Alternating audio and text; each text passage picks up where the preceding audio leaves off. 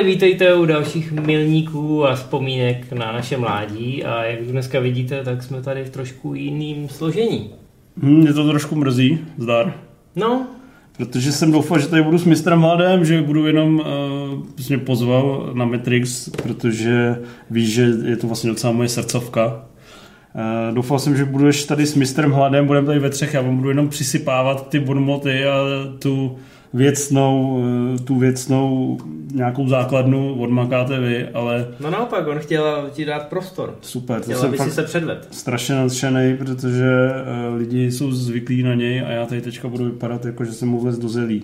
Každopádně to chápu z toho důvodu, že mistr Hlad to zas tak nemiluje.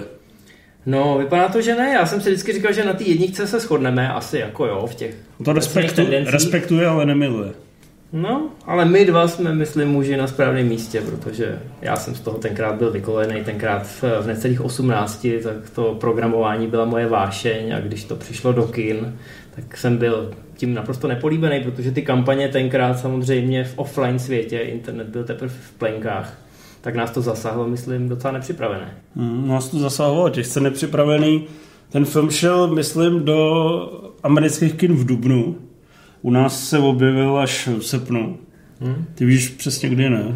No, byl, byla tam nějaká asi šestiměsíční mezera, ale opravdu lidi tenkrát kromě časopisů a nějakých, jako byly nějaký diskmagy jako Klan, mám pocit, že tenkrát se tam objevila nějaká zmínka a byl to nějaké jako podivná sci-fi Matrix.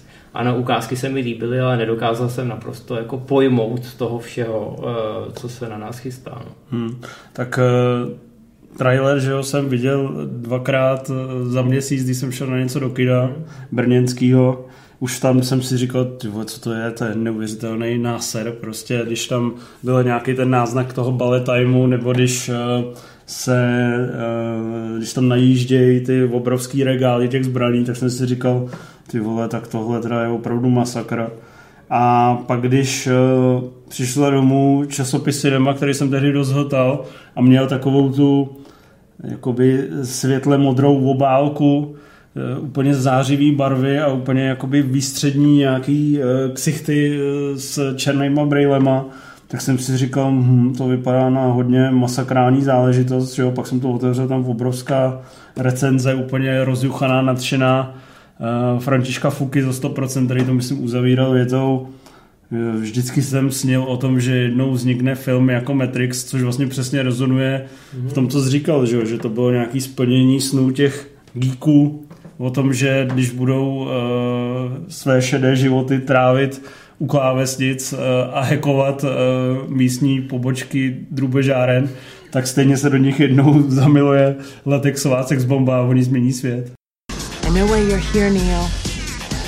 I know what you've been doing. I know why you hardly sleep. Why you live alone and why night after night you sit at your computer. You're looking for him. I know because I was once looking for the same thing. And when he found me, he told me I wasn't really looking for him. I was looking for an answer. Jo, tenkrát mám pocit, že jsem to vnímal na tu první signální, ale dneska jsme tady po 20 letech a ty přesahy, které se tam vršejí, těch je obrovské množství. Já tady mám vytištěný čtyři stránky poznámek, mohli bychom tu tři čtvrtě hodinu odbít tím, že budeme jenom číst tu trivy a tu samotnou genezi, ale stejně důležitý a zajímavý je podívat se za tím, co všechno eh, nám i kinematografii ten Matrix dal, protože spousta věcí, které se za těch posledních 20 let stala standardem, tak se dá vystopovat eh, sem do roku 99.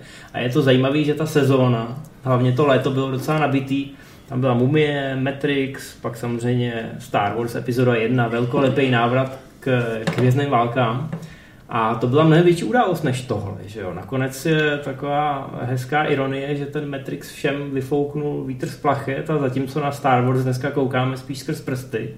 A už tenkrát tomu Hodně kritika, skrz prsty. už tenkrát tomu kritika právě kvůli tomu Jar Jarovi a dalším aspektům eh, docela nakládala, tak ten Matrix zakončil tu sezónu jako ten miláček. Hmm. Tak eh, to byl taky film, který měl obrovskou šeptandu, že jo? To prostě se uh, říkalo, že, že na to každý musí jít, že to prostě naprosto výjimečný podčin. V podstatě hned se to prohlásil za revoluční dílo, samozřejmě skrze ten ballet time, který uh, jakoby z, um, pokroková, naprosto revoluční triková technologie, která umožnila, aby ty kamery lítaly a ty záběry prostě byly digitálně takhle velkorysý a jsme si originální. potom v těch následujících letech. Přesně tak, ale i díky těm dalším aspektům, to znamená tomu, jak je tam zvládnutý akční řemeslo, jak to vlastně eh, rezonuje, co se myšlenek, prostě vše hnedka bylo v podstatě jasný, že je to nějaký revoluční počin v té kinematografii a v podstatě všichni, i ty, co ten moc neměli rádi, se zhodli, že je to prostě milník. Have you ever had a dream, Neo, that you were so sure was real? What if you were unable to wake from that dream? How would you know the difference between the dream world and the real world? This can't be. Be what? Be real? It's going into replication. Hey, Boss. Still nothing. Let's go. Let's go. A už, jak jsi říkal, ta obálka ty cinemy eh, prostě trio postav oblečených eh, velmi stylově eh, s divnýma slunečníma brejlema a divnýma telefonama. Byl to film, který udal trendy i v té módě, což eh, když se podíváme do historie, tak ano, najdeme nátělník Jamesa Deana, možná třeba baloňáky z filmů ale tohle byla vizuální poetika, která se opravdu potom promítla na několik let do filmů, seriálů, reklam, bylo to úplně všude. Já jsem eh, ten film viděl na Matrix jsem viděl naposledy před deset na Mana Nova Cinema, ani dubbing tomu moc neubral. A právě jsem si říkal, jakoby, že je eh, nejen výjimečná to obrazový pojetí, ta výtvarná stránka, která je vypulírovaná, ta vize je vlastně tehdy nebyla moc jako takhle zmutněná, vlastně nebyla nikdy zmutněná v takové šíři na tom plátně ale i když se podíváš na ty postavy, přesně jak jsou třeba učesaný, eh, na to, jak jsou divně voháklí prostě v kontextu normálního, normálního jakoby běžného lidského života, tak tam se fakt jako propisuje, eh, až se jim eh, heterosexuální diváci vlastně v diskuzích třeba smějou, že prostě sourozenci vachovští změnili pohlaví a že jsou teda jakoby divný, když jsou to ty, ty transgender tvůrci, eh, že je to prostě sranda, že jsou teďka vlastně ženský, tak eh, vlastně na tom Matrixu je vidět, že opravdu eh, tady ta jakoby jinačí sexualita, to jiný vnímání a vidění světa, ta jiná jakoby senzitivita zrovna k té módě, vedly k tomu, že ten Matrix prostě, ty jeho postavy jsou voháklí úplně jinak. A je to ten výjimečný případ, kdy to opravdu dokonale trefilo tu dobu ve smyslu, že se to mohlo stát ten trendsetter, mm. že se mě pak všichni mohli inspirovat. Že? Vidíš, že oni dělali v Jupiterovi a ve Speed Racerovi taky šílený divočiny, ale už to byly spíš nějaký anomálie a výstřelky, které se třeba úplně nechytly, zatímco tady to prostě dokonale padlo. A já zrovna, když mám dneska to tričko Davida Bowieho, tak že jo, na něm to taky vidíš. Mm-hmm.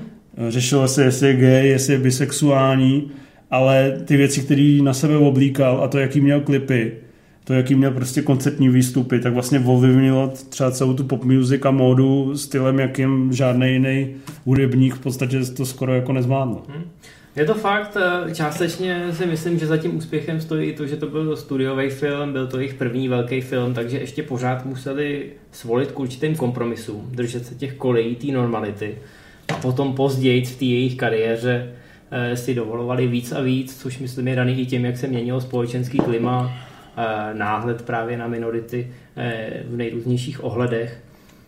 To je, myslím, taková past teď, když se mluví o tom čtvrtém Matrixu nebo o nějakém pokračování, který bude v jejich režii opět, nebo v režii jedné z nich. Že to bude nějaký transfest. No, a ještě s uh, hercema v důchodu. Spíš jde o to, že když se automaticky začne mluvit o pokračování Matrixu, tak uh, to většinový publikum té jedničky uh, si myslím, že si do toho promítne nějaký vize a tužby, které už se mu nemůžou splnit, nejen proto, že doba se posunula, ale už ty tvůrci toho prvního Matrixu se posunuli. Ostatně já si myslím, že ta jednička byla nenapodobitelná Stačilo se podívat kdokoliv, kdo použil právě tu vizuální poetiku, tu módu v jiných filmech, ať už to byl třeba odkaz nebo vykrádačka a rázem už to nefungovalo, zkrátka v jiném nějakým filmovým vesmíru. Tady se to prostě sešlo dokonale a vlastně to, jak si říkal, že byli pod nějakým tím studiovým dohledem, že to byly dva v podstatě neznámí tvůrci, kteří natočili jako dobrý thriller lesbický past uh, Bound, tak uh, přeci jenom tady byly nějaké limity a nějaký dohled a ten se projevuje v tom, že ten film je jakoby vlastně nesmírně kompaktní a úderný. Tam nejsou žádný uh, divoký vlastně jaký skoky ve vyprávění, nejsou tam, eh, že by najednou tam byl pětiminutový monolog architekta. Prostě je to film, který tě vtáhne, eh, provede tě nějakým eh, vesmírem a nějakou story a pak tě vyflusne. To je na něm krásný. Na něm vlastně je krásný to, že poznáváme ten výjimečný svět vyloženě tak, jak by to říkali asi nějaké hollywoodské učebnice a poučky, vyloženě ruku v ruce s tím hlavním hrdinou. Takže je tam krásně je tam krásně udělaný to, jak eh, ty vlastně poznáváš zákonitosti toho světa skrze něj, skrze jeho oči. Díky čemuž tam nejsou prostě dlouhý vysvětlovací monology, který by brzdili ten děj, ale on je, že ho přímo prožívá. A díky tomu je to tak silný. Zároveň je tam krásný, že vlastně z té šedé reality se nejdřív skočíš do nějakého toho oblížení toho Matrixu, pak tam máš eh, první nějaký test, druhý nějaký sofistikovanější test, první akci, druhou ostřejší akci, pak finální velkolepou akci a pak nějakou katarzi. A funguje to prostě skvěle i po těch letech. Ten film prostě má neskutečný tempo a je v tomhle směru prostě prakticky dokonalý. Hmm.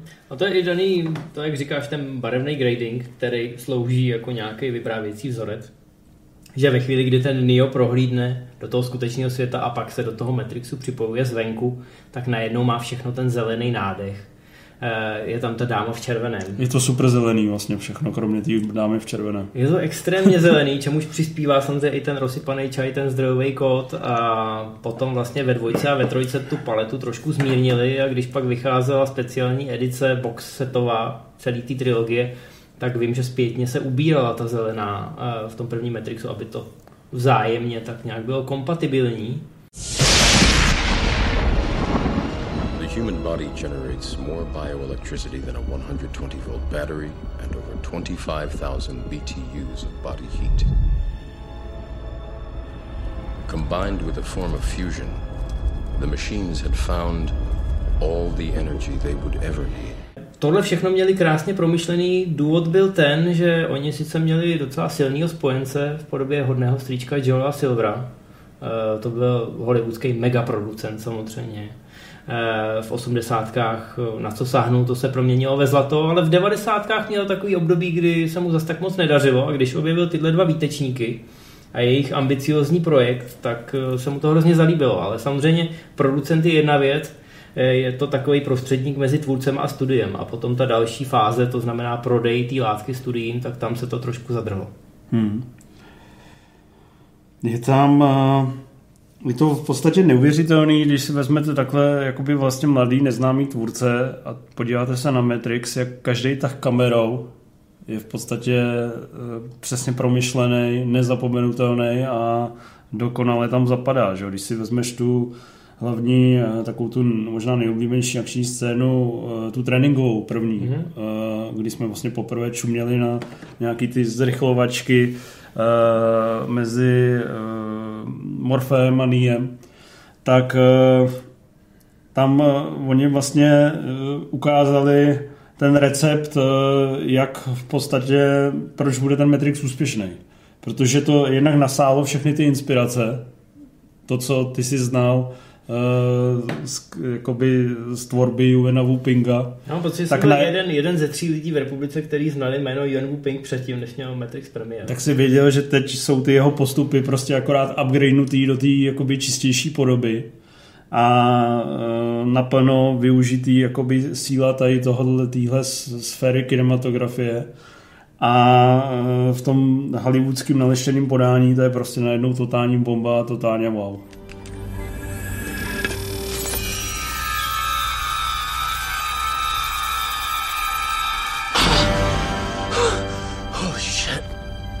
Mikey, I think he likes it. How about some more?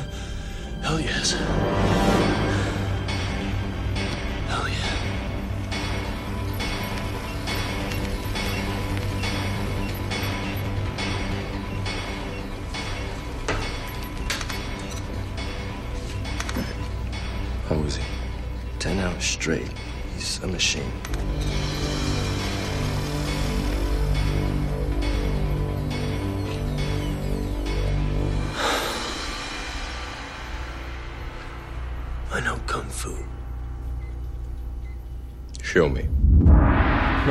Vždycky každý ptá, jak teda natočit dobrý film a vždycky odpověď je čas, peníze, příprava a Vachovští na tu přípravu měli spoustu času, protože ten scénář opravdu koloval eh, Hollywoodem pěkně dlouho, ještě předtím, než natočili ten lesbický thriller, který si zmínil, ten byl v podstatě jako jednou jedním z těch důvodů, že to konečně jim přiklepli, protože oni samozřejmě s tím scénářem přišli a trvali na tom, že oni to teda budou režírovat. No a nikdo jim nevěřil, že jsou schopní zrežírovat to, co je na tom papíře, že to dokážou oživit v nějakým eh, rozumným obalu, v nějakým mainstreamovým blockbusterovým stylu. Eh, Joel Silver se je snažil několikrát přemluvit, tak to teda jako ať trošku ustoupí, jak to nechají někomu dalšímu, že oni budou jako ty scénáristi a pořád jako slíznou tu smetanu, ale oni si na tom trvali samozřejmě a protože to šlo od jednoho studio ke druhému, každý k tomu měl milion výhrad a hlavně prostě teda, teda podceňovali je, tak oni si nakonec eh, najali nějaký ilustrátory. A z toho scénáře vyrobili 600 stránkový komiks, což byl v podstatě storyboard. Jo, takže Matrix svým způsobem, když to přeženu, tak je komiksová adaptace. Je to adaptace komiksu, který je vzešel z toho scénáře. Takže oni předem, než padla první klapka, tak přesně věděli, jak bude každý záběr vypadat, odkud kam, kdo půjde. Hlavně i teda proto, že všichni ty herci strávili čtyři měsíce výcvikem eh, u týmu Yuan Wupinga. A to všechno bylo předtím, než Warneri definitivně řekli, OK, budeme točit. Jo. Takže byl to obrovský risk, všichni, všichni tomu věnovali několik měsíců života, aniž by věděli, že se to opravdu do těch kin dostane což eh, nejen dneska, ale i tehdy bylo docela nevýdaný. No, obrovský risk to byl i kvůli tomu, že jeden film o uh, cyberpunkový film s Keanu Reevesem už existoval hmm. a se vší parádou vyhořel, že jo, jmenoval se Johnny Mnemonic, uh, plnil videopůjčovny, ale právě všichni se mu smáli, že je prostě, že je prostě srandovní, spíš než že by to byla nějaká strhující vize. Když se nepletu, tak o dva roky dřív byl i ten Existence Cronenberga, nebo to bylo potom? Byl, no, myslím, že jo, že byl předtím. Tam vlastně se taky pracovalo s, se Cyberpunkem a vlastně do jisté míry možná ještě odvážněji, že jo, tam bylo takový to opravdu to organický čvachtání, body horror, no, to jasný. organický propojování těla a stroje, což je vlastně myšlenka, kterou oni možná pak velkorysej tematizovali v tom Matrixu Revolutions, ale uh, zdálo se, je to právě to, co vlastně už jsem naznačil, že, že eh, ve, ze 100 případů tohle prostě klapne jedno. Jsme tady už teda zmínili mnemonika Existence, tu cyberpunkovou rovinu, ta vlastně jde, eh, jde tam zmínit i Ghost in the Shell, jehož je vlastně i docela přiznanou no, oni ne vykrádačkou, ale spíš se těma inspiracemi netajili a ti Japonci jim docela fandili. Japonci jsou zase na druhou stranu známí tím, že často v anime, v manze vykrádali západní vzory, takže jim to nepřišlo nějak divný, že si najednou američani půjčou od nich, brali to spíš jako svým způsobem poctu. Ale měli bychom asi zmínit, že ten Keanu Reeves tenkrát nebyl úplně eh, na tom bodě v té kariéře, kdyby se mu eh, tyhle ty projekty nabízely a nebyl zdaleka první volbou. To byl Will Smith, který přece měl našlápnuto, měl mizery, den nezávislosti, nepřítele státu, byla to velká hvězda. Ale z nějakého důvodu se rozhodl, že bude točit eh, western, steampunkový, ne, cyberpunkový, takže natočil Wild Wild West, což byl obrovský komerční propadák. A Will Smith do dneška jakoby si láme hlavu. Reaguje že, na tyto výtky. Že, že, že, že, na to, že na to nekejvnu, no samozřejmě jako uh, takhle zpětně uh, je jednoduchý být generál. Zábavný je, že o jednu z rolí se ucházela i Jara Pinkett Smith, i když tenkrát ještě nebyla Smithová, tenkrát to byla jenom Jara Pinkett, ještě se neznali v tomhle vztahu. A tu, když postavili vedle toho Reevese, měla hrát Trinity, tak se ukázalo, že vlastně mezi sebou nemají vůbec žádnou chemii. Proto byla obsazená Carrie Ann Moss a Jada Pinkett potom dostala roli v eh, pokračování. No a kdyby tam nakonec byl ten Will Smith, tak by tam ta chemie asi byla. A Hmm. mohli jsme vidět úplně jiný film. Přesně, já si nemyslím, že jsem musel vidět nutně špatný film, třeba by to Ne, fungovalo. tak to je, to je samozřejmě Ale- takový to, že dneska už si to nepředstavíš. Přesně jsme u toho, že Keanu Reeves se tam dokonale hodí kvůli- té androgenní tváři, že jo. Hmm. On je dokonalý most právě mezi tím západním a východním, že je to prostě míšenec, který vypadá tak, jak vypadá, vlastně má i do jistý míry možná jakoby minimálně v tom věku jako lehce zženštilý rysy v té tvářice, takže eh, jako právě přemostovač před, eh, před eh, na, na příštěma kulturama a na příštěma vlivama funguje dokonale. On vlastně má i takový ten zasněný výraz, což si myslím, že právě je klíč k úspěchu eh, toho, proč vlastně to fungovalo i po té myšlenkové rovině. Je zajímavé, že vlastně si to bere že ze všech možných náboženství, eh, z filozofických směrů, nejenom prostě z těch nějakých filmových inspirací, z různých jako eh, i vlastně nějakých archetypálních příběhů. A znovu vlastně můžu zopakovat, že to je prostě ten výjimečný případ, kdy si to vlastně vyzobává možná i let kdy povrchně, vždycky to, co se mu to hodí. Ale prostě tím, jak se to všechno sešlo, eh, tak to prostě funguje perfektně. Na schvál dneska, kdybys viděl nějaký film, kde se dlouho řeší, jestli The One je Neo a další prostě očividné eh, nápovědy typu záporák se jmenuje Lucifer, eh, tak by se s tomu smál, že jo? Říkal by si, jestli to s tebe dělá nebyla, ale v, v téhle No, no, jasný, jasný. podobě to prostě fungovalo dokonale. A já si myslím, že částečně to bylo daný tím, že byla v uvozovkách jednodušší doba. Jak říkám, ten internet byl v plenkách, lidi moc neměli kde to nějak zdlouhavě řešit, kde Že to diváci nebyli zvyklí také intertextuálně. No, nadávat Přemýšlet. na to, rejpat do toho dva měsíce, dva roky před premiérou, to hrozně zdlouhavě řešit a řešit jakýkoliv náznaky, Jo. co by mohlo znamenat tohle a tamto. Myslím si, že ta dvojka a trojka už, tam už to trošku zasáhlo, tahle ta kultura, protože tam už se to rodilo, přece jenom internet o ty dva, tři roky později byl dál. Už byly ty diskuzní fóra a už se tyhle ty jednotlivé věci pitvaly. Neříkám, že to je jediný důvod, proč dvojka a trojka byly přijatý jinak, ale to je asi na, na jiný pořad. Důležitý je, že v tom Keanu Reevesovi našli ideálního parťáka nejen kvůli tomu androgennímu zjevu, ale i proto, že on se do toho hrozně on se do toho hrozně ponořil. Oni mu řekli, hele, musíš si přečíst všechny tyhle ty jak si řekl, archetypální příběhy, jo, z různých náboženství, různý příběhy. A zároveň budeš muset půl roku trénovat a nebude to žádná sranda, protože tady prostě je pan, velký azijský choreograf, který si přiveze kamion plný lidí a ty vám budou ohýbat těla do nepřirozených úhlů. Nikdo, nikdo z těch herců v podstatě eh, neměl nějaké zkušenosti s bojovými uměníma, ale všichni byli v takovým, v takové fázi svých kariér, kdy to nebyly nějaký super hvězdy, že se opravdu mohli sebrat a odjet na půl roku do Austrálie, kde se natáčelo, respektive kde probíhala i ta příprava a než se Warneri milostivě uráčili rozhodnout, že teda OK, v Austrálii to zvládneme natočit levně, tak teda těch 60 milionů dolarů obětujeme a když to bude průšvih, tak nás to nebude zas tak moc bolet.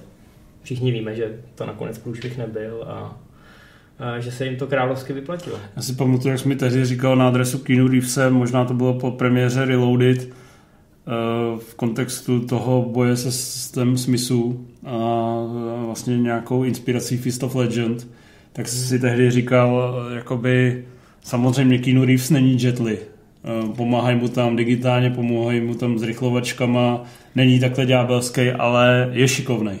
Tam byl vidět obrovský rozdíl mezi jedničkou a dvojkou a trojkou, jo? protože tam oni samozřejmě mezi tím absolvovali další fázi toho tréninku. Ale upřímně řečeno, eh, na, na jakoby casting, který neměl žádné zkušenosti s bojovým uměním a za čtyři měsíce z nich udělat tohleto. Samozřejmě, Yuan Wuping měl velmi dobře promyšlený ty akční scény, protože věděl, jak to prodat, z jakých úhlů. Samozřejmě jsou tam dublové v některých scénách. V té jedničce eh, se ještě nepřistupovalo k těm digitálním kaskadérům, to přišlo až s těma dalšíma dílama. Ale tu práci kaskadéru tu nelze podcenit, ostatně z těchto těch filmů eh, vzešly dnešní, eh, dnešní velký hvězdy, samozřejmě režiséři Johna Vicka. Hezky se to všechno uzavírá, Chad Stahelski a David Leach. Eh, Teď momentálně bych řekl, že tím žánrem akčního filmu obstojně hýbou a přepisují jeho tvář. A všecko to jde opravdu listopovat k tomu Matrixu, protože oni tenkrát, když se sešli s tím Jan Pingem a viděli, jak oni pracují, že prostě má tým nějakých 20 kaskadérů a že mají přesně perfektně tu dělbu práce vymakanou, protože v tom Hongkongu, jak se točilo 200 až 300 filmů ročně, tak i když na ty akční scény byl jako největší rozpočet z těch natáčecích dnů, tak se to opravdu muselo sekat. Hmm. Jo, a ten režisér ustoupil do pozadí a ten takzvaný action director v tu chvíli měl ten plac na povel a všechny komandoval. To byl mimochodem jeden, eh, jeden z požadavků Jan Wupinga, že teda pokud k tomu svolí a bude tu choreografii dělat, tak ty Vachovský ho musí nechat přesně dělat, co on chce a poslouchat ho na slovo, a tak to opravdu nakonec bylo. On ani nečekal, že mu na to kejvnou, tak si říkal, tak do té Austrálie nebudu muset. Nakonec uh, oni řekli, OK, splníme cokoliv, on si přečet ten storyboard, zjistil, že je to jako velmi kompatibilní s tím, jakým způsobem on natáčí, což je daný i tím, že oni měli nakoukaný ty jeho filmy. No a všechno se to takhle krásně sešlo a tyhle dva kaskadéři, tenkrát cucáci, tak uh, si řekli, hele, tohle by mohlo klidně fungovat i tady v Americe, taková ale jako manufaktura kaskadérská a po 20 letech je konečně někdo pustil ke koritu, když uznal, že to dovedli k dokonalosti ten systém a dneska prostě koukáme na Hobsa, a Johna Vicka a říkáme si, kde se to vzalo. Tak vzalo se to tady. No, je to vlastně, když to máme to encyklopedii akčního filmu, já myslím, že zrovna v kapitole Keanu Reeves jsem, na, jsem psal, že je to vlastně trošku nečekaný akční hrdina, možná i hrdina proti své vůli protože on jako eh, vědomě si nebojoval, nebudoval, že on nebral jednu akční roli za druhou.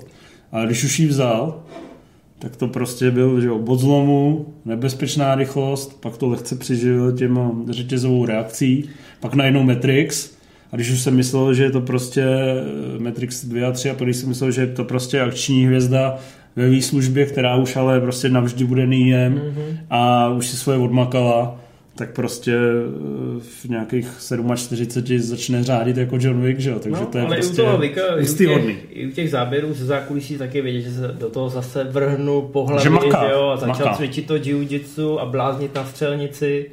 Tohle on prostě dělá, no. A jako nemarketuje to tak vydatně, třeba jako Tom Cruise, který Právě, se snaží tam vidíš, skočit že z nejvyšší budovy, aby teda dokázal, že on je ten západní Jackie Chan. Keanu Reeves je takový ten skromný týpek, ostatně to, jakým způsobem rozdělil ty honoráře a ty tantiemy i z prvního Matrixu mezi ty kaskadéry a další profese, které většinou nejsou tak dobře placený, eh, to dokládá hodně. No. Billions of people just living out their lives. Oblivious.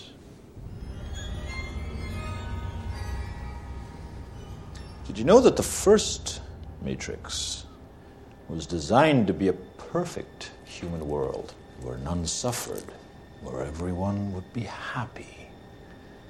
It was a disaster.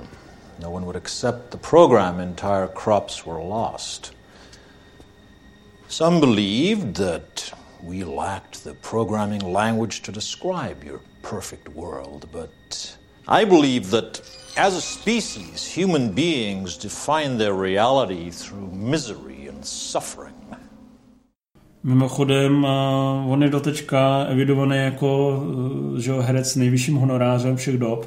Jasně, protože, protože za, tam byly obrovský procenta za ty sequely. Za sequely uh, nechtěl ani tolik eh, milionů dolarů jako procenta hmm. a prostě přišel si na 150 milionů dolarů. Tenkrát to ještě šlo, to, tam se to přesně lámalo. To byl Keanu Reeves v Matrixech a Johnny Depp v Pirátech, druhých a třetích.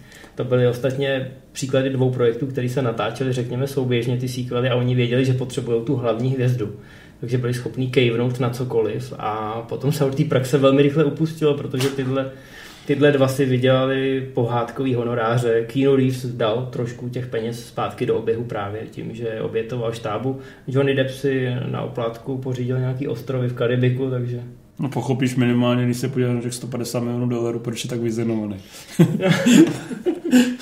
Ale jak už jsme říkali, čím to jde asi trošku i uzavřít pomalu, Matrix je nenapodobitelný právě kvůli té genezi, že se tam nějakých pět let čekalo v tom limbu, než se Warneri rozhodnou a mezi tím Vachovští měli čas eh, ten scénář a ten vizuál prostě pilovat, pilovat, pilovat.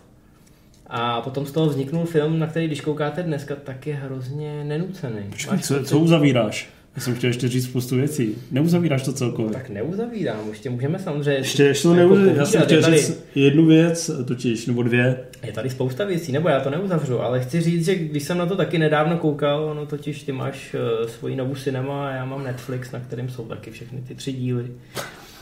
A když jsem na to koukal, tak ta jednička tam opravdu, to jsou, to jsou oživlý storyboardy, respektive tam vidíš, tam vidíš úhly, nad kterými bys předtím nikdy nepřemýšlel, ale přijdou ti naprosto přirozený, přesně jak si to říkal s tou módou. Je to něco, co by nikde jinde nefungovalo, ale tady se tomu nesměješ, nepřijde ti to nějak divný. Protože to má přesně tu míru, tu dobu.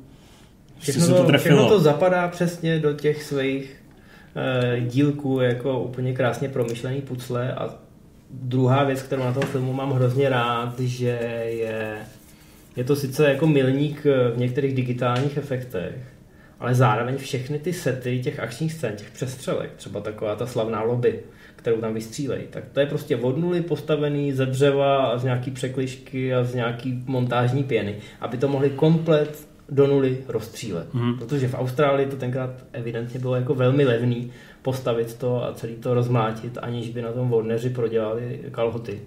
A to tomu filmu hrozně přidává, protože na jedné straně tam vidíš ty pokročilé digitální efekty a na druhé straně v každý té přestřelce a v každý té bitce cítíš tu fyzičnost.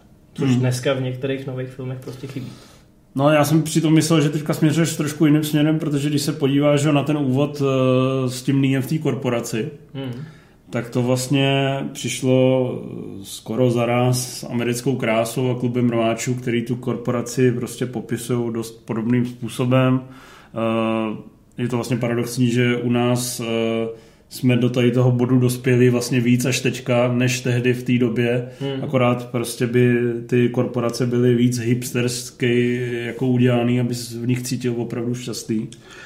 A eh, tohle, tahle vlastně ta společensko-kritická rovina eh, tehdy fungovala super, vlastně nic jí to neubralo ani, ani teď, přestože vlastně uh, už se to mnohem méně v těch filmech tematizuje, minimálně v těch hollywoodských, pak jsme měl ještě jakoby úžas nějaký, kde se s tím pracovalo, měl si Wanted, ale teďka už se tady tahle korporátní kritika zase tak vlastně nevozívá.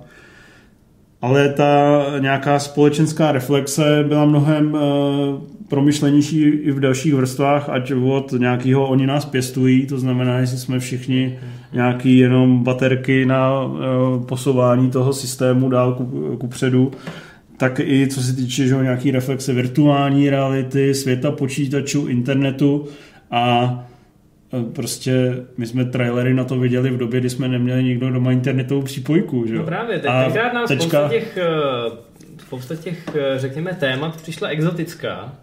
Nebo a jak říkáš, ta korporátní kultura, ty kanceláře. Přestože jim snadno rozumí, že jo? Třeba tomu No. napojování se Ale do té potom to, potom to přišlo k nám s nějakou setrvačností, s nějakým spožděním a ty si začal docenovat tyhle věci, respektive začal si je docenovat, když si, si ten film opakovaně pouštěl, což asi jsme oba dělali v těch posledních dvou dekádách a nacházel si v tom další a další vrstvy, ne protože bys si je předtím neviděl, ale protože zkrátka ta, to okolí tvoje najednou začalo se až nebezpečně podobat té šedé realitě, ze který ten Thomas Anderson eh, se snažil utéct. No. Hm.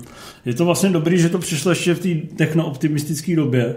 Hm, hm. Eh, Dneska, kdybys to měl nahlížet skrze Facebooky eh, a nějaký ty hoaxy na parlamentních listech, tak bys asi byl trošku víc v depresi. Stejně tak vlastně to propojení nějakého člověka a stroje, nějaký prostě umělé inteligence. Dneska už se to prostě v záplavě eh, toho bordelu reflektuje mnohem pesimističtěji a vlastně i negativněji. A Matrix měl štěstí, že přišel v téhle době, kdy to bylo nový a ještě se vlastně furt víc věřilo, že to bude všechno pozitiv, ne všechno pozitivní, ale No, my jsme podle mě technologicky uhnuli trošku jinam, že v některých ohledech jsou ty věci až jakoby zpátečnický, že si říkáš, jako tak tohle se nevyplnilo, směřujeme k nějaký jiný apokalypse. jo? přesně tak. Ale že vlastně ta mnohovrstevnatost si myslím, že i s odstupem času prostě funguje a je to myšlenkově prostě hrozně plodný film, Což uh, asi je i jeden z těch důvodů, že přestože je to hollywoodský blockbuster a primárně zábavný popcorn, tak uh, roky jako mu, neubírají neopůsobivosti a nějaký inspirativnosti. Every mammal on this planet instinctively develops a natural equilibrium with the surrounding environment, but you humans do not. You move to an area and you multiply and multiply until every natural resource is consumed. And the only way you can survive is to spread to another area.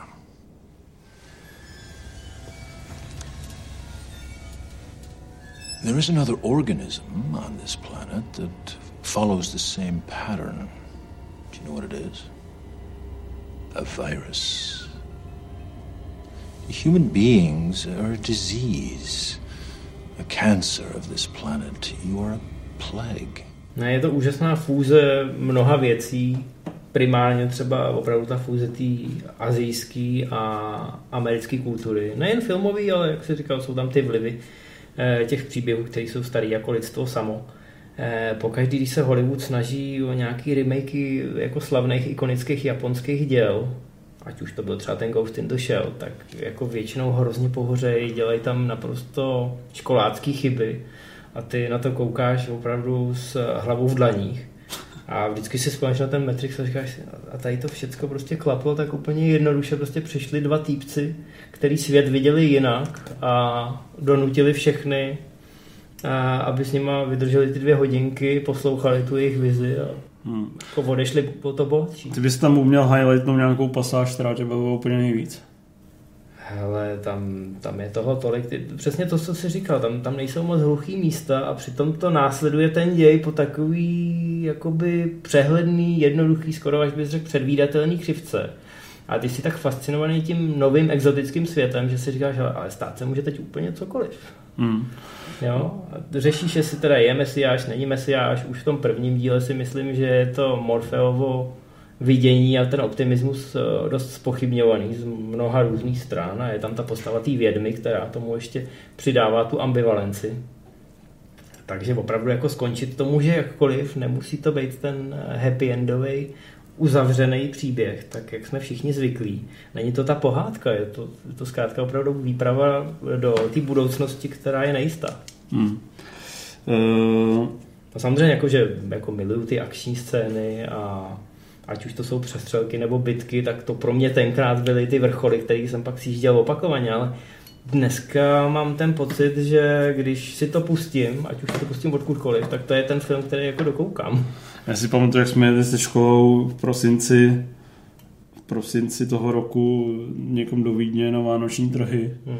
a tam eh, ještě prostě to nevyšlo u nás na videokazetách a tam to dávali v nějakém obchodáku jakoby na té televizi a já jsem u toho se stál a čuměl jsem, že znova můžu po čtyřech měsících že jo, absťáku vidět ty neuvěřitelné akční scény a úplně jsem se kochal a vlastně jsem se kochal i před těma desetinama, přičemž uh, musím teda ještě vlastně uh, vypíchnout uh, tu hudbu, která mm. funguje jak v té orchestrální rovině, kde jsou prostě skvěle zapojené trubky, nebo co to je, a přesně takový ty malinký fanfárky, které tomu dávají ten nějaký prostě futuristický punc taky vlastně ten eh, soundtrack, co se týče pop music, eh, samozřejmě ty songy trošku zestárly, ale uh, jejich výběr v podstatě fakt jako korespondoval s tou látkou, že prostě pořád zní jako sci-fi trošku. Já teda musím říct, já jsem to tenkrát viděl v Ústí, v kině Hraničář a jako jeden z prvních, protože jsem na to byl natěšený. A to je přesně ten film, ze kterého vylezeš, což nasákle jako houba. Teď jako by si hrozně to chtěl s někým sdílet, debatovat o tom, probírat to, řešit to. Já si pamatuju, že několik kamarádů jsem na to vyloženě musel dotáhnout. No, že by na to nechtěli jít, ale já jsem chtěl, aby na to šli co nejdřív, aby jsme to teda sakra mohli řešit. Jo. Takže já jsem v těch pokladnách kin tenkrát nechal hodně peněz, protože jsem šel samozřejmě s nima. Ne, že bych čekal venku, až přijdou, aby jsme to mohli eh, probírat. No tenkrát nebyl ten internet, takže opravdu to bylo o tom jít do toho kina a pak si někam sednout a kecat o tom až do bezvědomí. Já to viděl třikrát, myslím, v kině a poprvé v kině Skala, kde jsem z toho byl teda fakt urvaný. Kino Skala, to funguje dnes v Brně. Mm-hmm. Mistra Bína jsem tam viděl. A byl to opravdu jeden z takových těch nejryzejších uh, filmových zážitků, kdy prostě vidíte, že, že jste prostě prošli něčím výjimečným a krásný na tom je, že i po 20 letech to prostě funguje furt skvěle. A je to generační milník, já si teď uvědomuju, co zažívali ty lidi, co viděli v kině první Star Wars. A já se s nimi samozřejmě nemůžu identifikovat, protože jsem to nezažil a v době, kdy jsem viděl Star Wars, tak už to bylo nebo o 20 let později nebo o 15 a už jsme si samozřejmě nemohli povídat o tom samém zážitku, protože ten můj zážitek byl úplně jiný. A teď potkávám lidi, kteří viděli Matrix prostě 10 let po premiéře, 15 let po premiéře. A samozřejmě na to mají jiný pohled, je formovaný tím, v čem vyrůstali, jaký jiný filmy viděli, které třeba byly inspirovaný Matrixem a oni když pak viděli Matrix, tak už jim nepřišel tak přelomový a originální, protože tu myšlenku viděli někde jinde a je úplně jedno, jestli dřív bylo vejce nebo slepice. Takže já, já jsem rád, že jsem to takhle zažil a hrozně mě zajímá lidi, kteří teď koukají na ten speciál, třeba Matrix milujou, ale viděli ho mnohem později, než eh, bylo datum kinopremiéry. Tak by mě docela zajímal ten jejich názor. No. A Přesně. To se jim na tom líbí. Chci říct, napište nám do komentářů. Přesně tak, to je součástí mojí koncovky. Napište nám do komentářů, kupte si encyklopedii knihu, e, filmu. Přesně tak, máme Fo- tam eh, Matrixu věnováno, je tam několik stran a mám pocit, že ten jeho vliv, že to, to heslo Matrix, když se pojáte do rejstříku, tak to se tam opakuje hodně často a právě. A followujte na Instagramu akční filmy. Followujte Můžete Moviezone a A jsme rádi, že jsme to stihli k těm 20 letům. Já už jsem se bál, že ten speciál neuděláme. Bylo to dneska trošku asi jiný, než jste čekali. Ne, nevyjmenovali jsme tady všechny ty trivie, ale já myslím, že tohle je film, který si zaslouží trošku hlubší ohlídnutí, možná zamyšlení. A rozhodně si zaslouží, abyste si ho znova pustili, protože si myslím, že vám dá zase o trochu víc, než když jste ho viděli naposled. tak dík za pozvání. Nemáš záď, doufám, že se zase stavíš. Třeba až budeme řešit eh, Matrix Reloaded. Přesně na to, na to se dostavím, protože to bych hlad už vůbec nepochopil. Tak, na to určitě dojde řada. Eh, Do té doby nazdar a těšíme se zase u nějakého dalšího milníku. Čau. Zdar.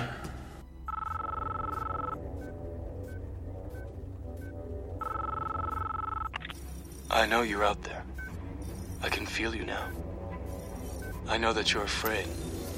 You're afraid of us. You're afraid of change. I don't know the future. I didn't come here to tell you how this is going to end. I came here to tell you how it's going to begin. I'm going to hang up this phone, and then I'm going to show these people what you don't want them to see. I'm going to show them a world without you. A world without rules and controls, without borders or boundaries. A world where anything is possible. Where we go from there is a choice I leave to you.